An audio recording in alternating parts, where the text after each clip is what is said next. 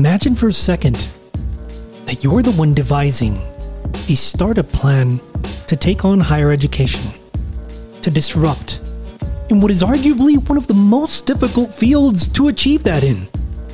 At this very moment, I'm sure you're thinking of that hero's journey, a difficult one, with huge obstacles that could possibly dissuade you from creating a startup plan to begin with.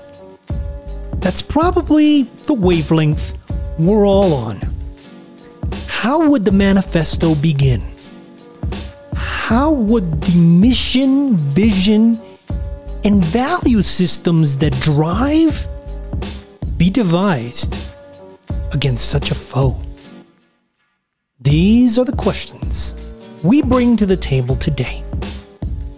As the FutureX podcast has another conversation with higher ed changemaker Chancellor Ben Nelson of Minerva University. He's been there, he's done that. And well, this time I have the discussion, comparing notes directly with him as I find myself in the middle of that very journey of starting up in education, trying to serve an area of the world that largely goes unseen, as well as a community within our own United States that, despite being the largest and fastest growing segment of the new majority in the United States, continues to go unseen. Let's jump into the discussion. In my own line of work, where my organization has been trying to build more access for both Latin American students into the prestige level of higher education, but we are talking access in terms of monetary. And then we're also trying to do the same thing in the United States for underserved communities, in particular the, the US Latino community.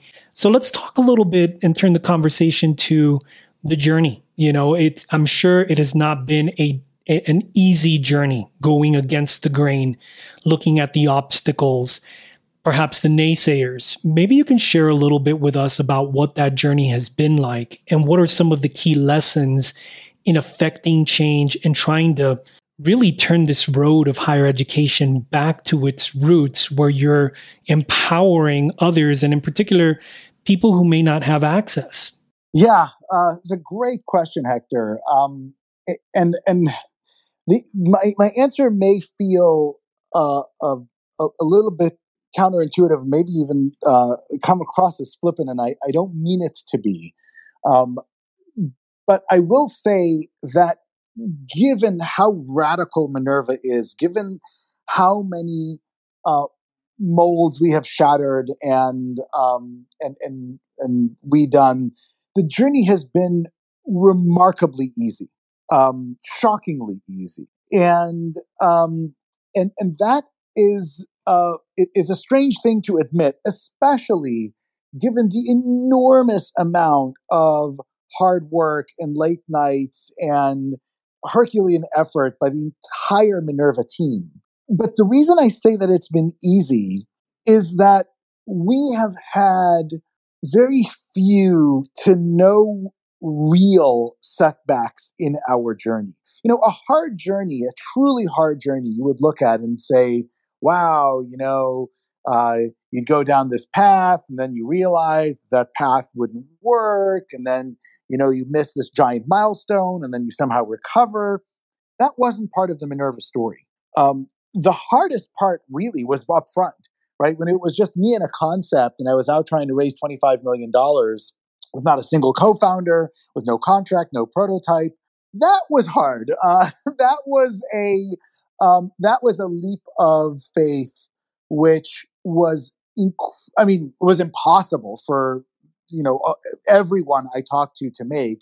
Really, until I I had the the enormous luck to meet Larry Summers, uh, who uh, uh, just immediately grokked what the essence of Minerva was about, and and and lended uh, me his full throated support, um, which then really led to uh, my ability to go to Benchmark Capital, which even with Larry's support, um, outside of ben- outside of Benchmark, no other VC would would was able to get it, um, or you know just thought that I was insane. Um, uh, so.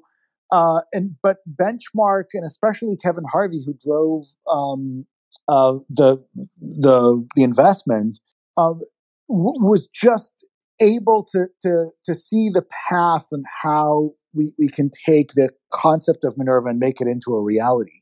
But after that, we had another eleven milestones, um, each of which would have been existential, meaning we could have hit ten out of the eleven, but if we didn't hit the eleventh, we would have to shut down um, and it, you know had to deal with accreditation and finding our, uh, our our initial faculty and our students and you know making the technology work, which was technologically impossible when we uh, when we actually raised our money. The underlying infrastructure didn't exist.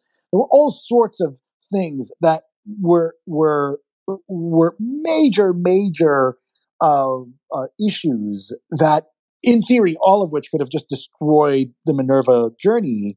But I remember describing it a few years after I started Minerva. It almost felt like we were a boulder rolling down a mountain. Uh, that all of these uh, uh, mighty trees that seemed to be in our way actually just snapped like twigs. Uh, and again, it's not to, to say that there wasn't enormous amount of hard work and effort and rolling up your sleeves, but again, given the audacity of what we were trying to do, we really should not have been successful. And and I think the the the reason I attribute to that, that is that we built Minerva to be an unimpeachable organization. Uh, we we built it uh, to stand above the fray, such that, for example, when you talk about access, um, there is no highly selective university in the United States, you know, even in the world, that could come and look at our student body makeup and say, well, you know, why don't you do X or Y? Because we are more socioeconomically diverse than any of them by a mile.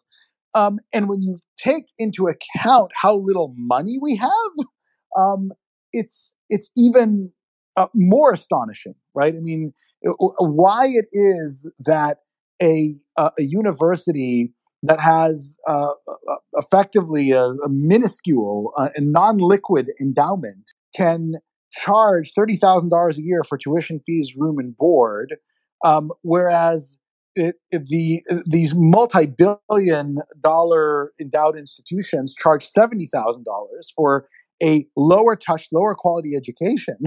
and where these other institutions have 52 to 55% of their student body be full pay students at $70,000 a year, meaning that 52 to 55% of, uh, of the students come from the 1% wealthiest, wealthiest households in the world, the 2% wealthiest households in the United States. And for an our student body, 80% of the students, 80% can't afford 30,000, right? 95% wouldn't be able to afford 70,000 if we are to that.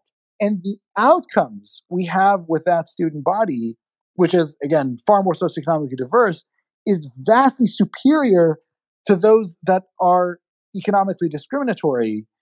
That um, that structure made the Minerva journey again, even though it's it, it erected challenges because we were doing the kinds of things that needed to be done. It, it just created a rallying cry um, where those who would want to stand in our way certainly couldn't do it publicly.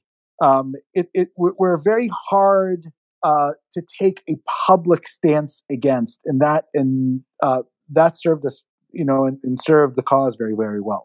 So, so Ben, let's talk about a manifesto, if there is one that Minerva subscribes by or that Ben subscribes by in terms of these are the areas of higher education that need to change or that need to be the, the the bedrock upon which we are built, what would those key pieces be? Yeah, it's a great question. There, there are are four uh, kind of animating uh, um, aspects of of what makes uh, or, or, kind of what our, our central values are.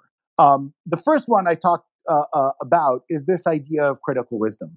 Um, a, critical wisdom is um, uh, is really at the heart of everything that we do, um, and and it means that a, a, central belief, and I think now uh, we have proven that you can actually teach human beings at a young age how to be systematic thinkers and be able to apply what it is that they learn in a uh, uh, in in a uh, an effective way. Um, so that's that's kind of the the first leg of the the, um, the Minerva Manifesto. The second is this idea of amplified potential, um, and that is that talent is broadly distributed uh, around the world across every socioeconomic class division background you can think of, and that it is um, effectively uh, a, a, a, a humanist perspective where we are so often driven to serve this or that or be identified with this, that, or the other. And we just reject that idea. Uh, we, we just believe that uh, you, you want to amplify the potential of the highest potential human beings on the planet. And if you do that, you will by default have the most uh, diverse in every respect student body. And arming them with critical wisdom means you're going to have the biggest impact in the world. The third is uh, uh, to make sure that you actually harness that in the in the right way. Is to think about this this concept we refer to as meaningful creation. Um, and meaningful creation is is a value which is um, kind of core to what we actually do at Minerva day to day. Um, it's a um, it's this idea that you know our our our, uh, uh, our mission, nurturing critical wisdom for the sake of the world, um, is uh, this is for the sake of the world part, right? The nurturing is about amplified potential, critical wisdom is about critical wisdom, but for the sake of the world is really about meaningful creation. Is now that you've found these individuals that can change the world, now that you have armed them with the tools to do so, do you model out and enable them to do it for the sake of the world as opposed to do it for their own sake or to spin around and uh, try to solve uh, uh, problems that uh, are not problems or try to address symptoms as opposed to problems, uh, uh, etc. And then the last one, which is kind of underpins them all uh, and is really the precursor is this idea of purposeful integrity.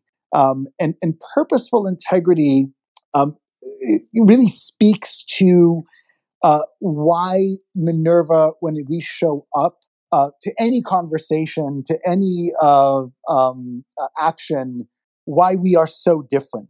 Uh, we will often agree with uh, with goals that uh, uh, that a lot of people kind of express consensus around.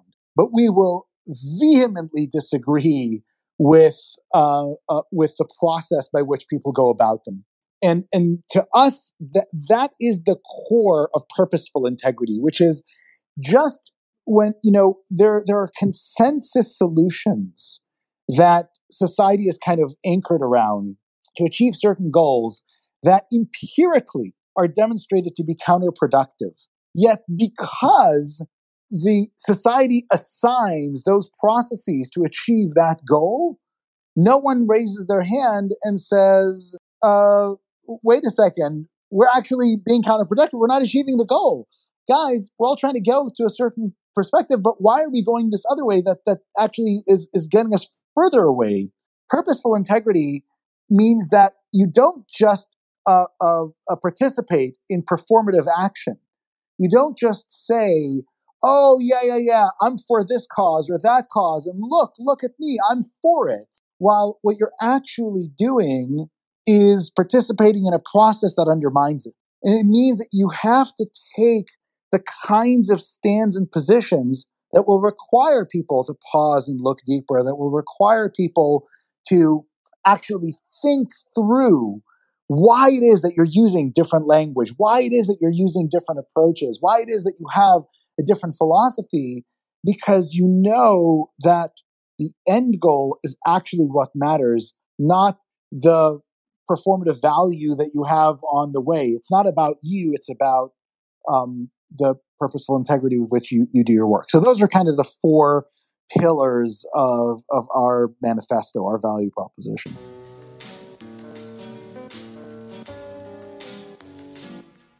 Chancellor Ben Nelson is the founder of Minerva and a visionary with a passion to reinvent higher education. Prior to Minerva, Nelson spent more than 10 years at Snapfish, where he helped build the company from startup to the world's largest personal publishing service.